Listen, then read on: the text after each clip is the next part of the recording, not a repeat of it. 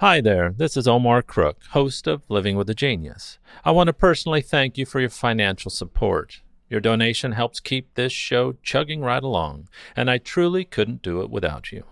As always, thanks for listening. Be kind, do good work, and until next time. Here's Living with a Genius for May 7th, 2020.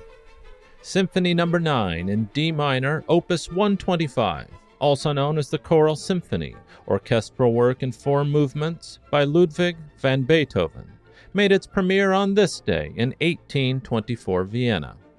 Remarkable in its day not only for its grandness of scale, but especially for its final movement, which includes a full chorus and vocal soloists who sing a setting of Friedrich Schiller's poem An die Freude, or Ode to Joy.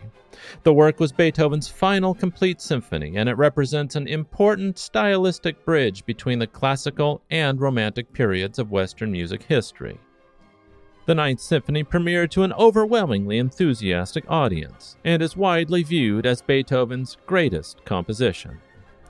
Beethoven's Ninth Symphony was ultimately more than three decades in the making, Schiller's popular Ode to Joy was published in 1785, and it is possible that Beethoven made his first of multiple attempts to set it to music in the early 1790s.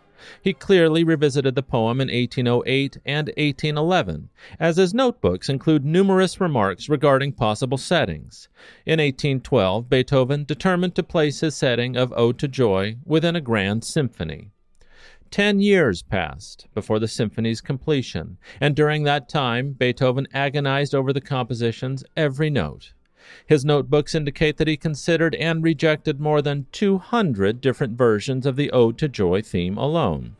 When he finally finished the work, he offered to the public a radically new creation that was part symphony and part oratorio, a hybrid that proved puzzling to less adventuresome listeners. Some knowledgeable contemporaries declared that Beethoven had no understanding of how to write for voices. Others wondered why there were voices in a symphony at all. The story of the premiere of Symphony No. 9 is widely told and disputed. Beethoven had steadily lost his hearing during the course of the symphony's composition, and by the time of its premiere he was profoundly deaf. Although he appeared on stage as the general director of the performance, Kapellmeister Michael Umlauf actually led the orchestra with a conductor's baton, taking tempo cues from Beethoven. According to one account of the event, the audience applauded thunderously at the conclusion of the performance, but Beethoven, unable to hear the response, continued to face the chorus and orchestra. A singer finally turned him around so that he could see evidence of the affirmation that resounded throughout the hall. Other accounts maintain that the dramatic incident occurred at the end of the second movement scherzo, as it was common for audiences to applaud between movements at the time. Whenever the applause occurred, that it passed unnoticed by Beethoven makes clear that he never heard a note of his magnificent composition outside of his own imagination. Beethoven's Ninth Symphony broke many patterns of the classical style of Western music to foreshadow the monolithic works of Gustav Mahler, Richard Wagner, and other composers of the later Romantic era.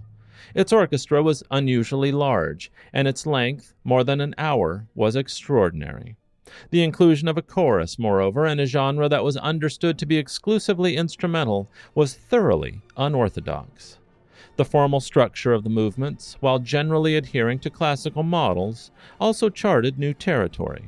For example, the first movement, although in classical sonata form, confounds listeners first by rising to a fortissimo climax in the harmonically unstable exposition section, thereby delaying the return to the home key.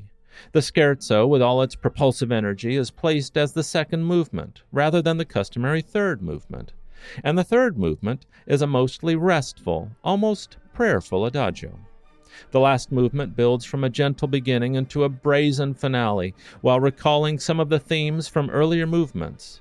Once the Ode to Joy theme arrives, the musical form essentially becomes that of variations within a broader sonata form structure. Despite some sharp initial critique of the work, Beethoven's Ninth has withstood the test of time, and indeed has made its mark. In the world of popular culture, for instance, the symphony's menacing second movement in brisk waltz time provided a backdrop for some of the most tense and twisted moments in Stanley Kubrick's 1971 film adaptation of Anthony Burgess's psychothriller novel, A Clockwork Orange.